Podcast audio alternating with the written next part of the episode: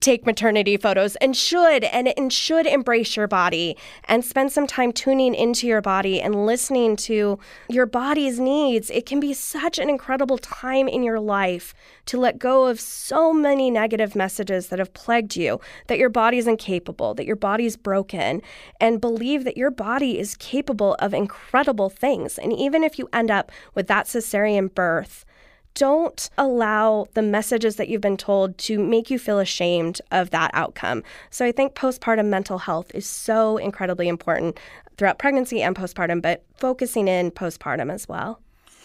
Um, you brought up breastfeeding and that the the success rates are are a bit lower. Uh, why why is that?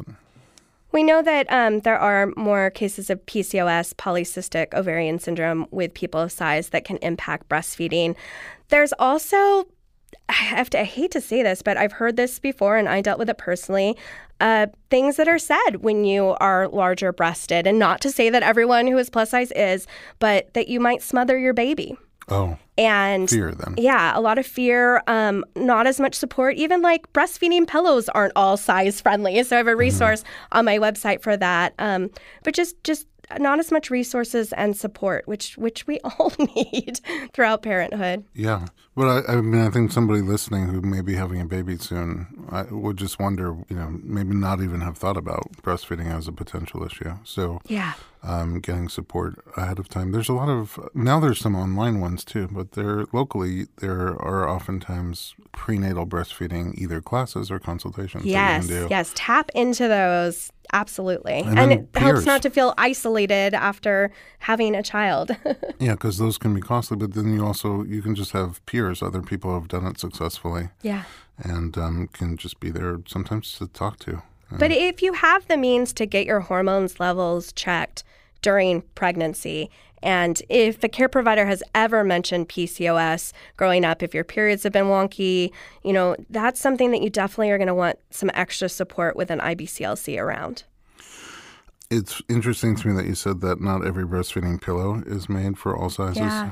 My first birth, uh, my first birth, my wife's first birth that I was invited to attend was long. It was about 42 hours long. Wow. Um, I know people have longer sometimes, but it, that one felt pretty long. Yeah, that's a long one. Um, it was completely unmedicated except for 800 milligrams of Advil, nice. which I kept taking every yes. four hours for my dang headache. But when the second baby came along, you know, it was like eight o'clock at night. We were putting our two year old to bed, and out of nowhere, my wife gets this big surge.